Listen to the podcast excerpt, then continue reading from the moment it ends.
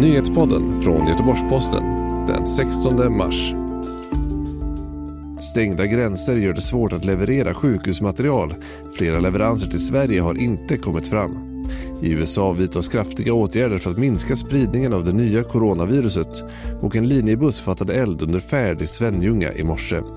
Det är rubrikerna i morgonens nyhetssvep från Göteborgs-Posten. Efter att flera EU-länder i helgen stängt sina gränser har det varit problem med leveranserna av sjukvårdsmaterial till Sverige. I flera fall har viktiga leveranser inte kommit fram trots att de redan beställts och betalats för. Bland de länder som stängt hela eller delar av sina gränser finns bland andra Tyskland, Danmark, Polen, Tjeckien och Österrike. Med anledning av detta meddelade EU-kommissionens ordförande Ursula von der Leyen igår att det kommer att komma nya riktlinjer för hur EUs medlemsländer ska agera kring gränser och handel.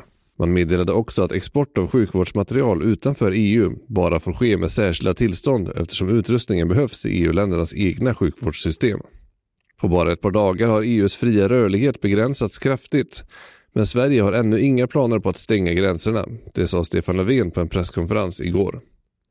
Samtidigt har Sverige sett det tredje dödsfallet på grund av det nya coronaviruset under helgen. En äldre patient som avled på Karolinska Universitetssjukhuset i Solna. Antalet fall i Sverige är nu uppe i nästan 1000, varav 159 i Västra Götaland, enligt de senaste siffrorna från Folkhälsomyndigheten. Morgonens nyhetssvep präglas av coronaviruset och vi fortsätter med de allt hårdare åtgärder som sätts in mot viruset i USA. I New York tvingas nu alla restauranger och barer att stänga och enbart ägna sig åt hemleveranser, det rapporterade The New York Times. Även nattklubbar, biografer, små teatrar och konsertlokaler måste stänga, enligt New Yorks borgmästare Bill de Blasio. Enligt Reuters vidtas samma åtgärder i Los Angeles. Dessutom stängs alla offentliga skolor i New York med sammanlagt 1,1 miljoner elever. I ytterligare 29 delstater kommer skolor att stängas under kommande veckor, det rapporterar CNN. Dessutom rekommenderar USAs smittskyddsmyndighet att alla sammankomster med fler än 50 deltagare ställs in. En buss i linjetrafik började brinna under färd utanför Svenljunga på måndagsmorgonen. Södra Älvsborgs räddningstjänst larmades till platsen på väg 154 vid klockan 6 på morgonen och när de kom fram var bussen helt övertänd. Enligt räddningstjänsten ska det ha börjat brinna i motorrummet.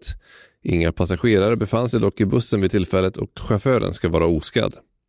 Vid sjutiden inledde man eftersläckning och trafiken släpptes på växelvis.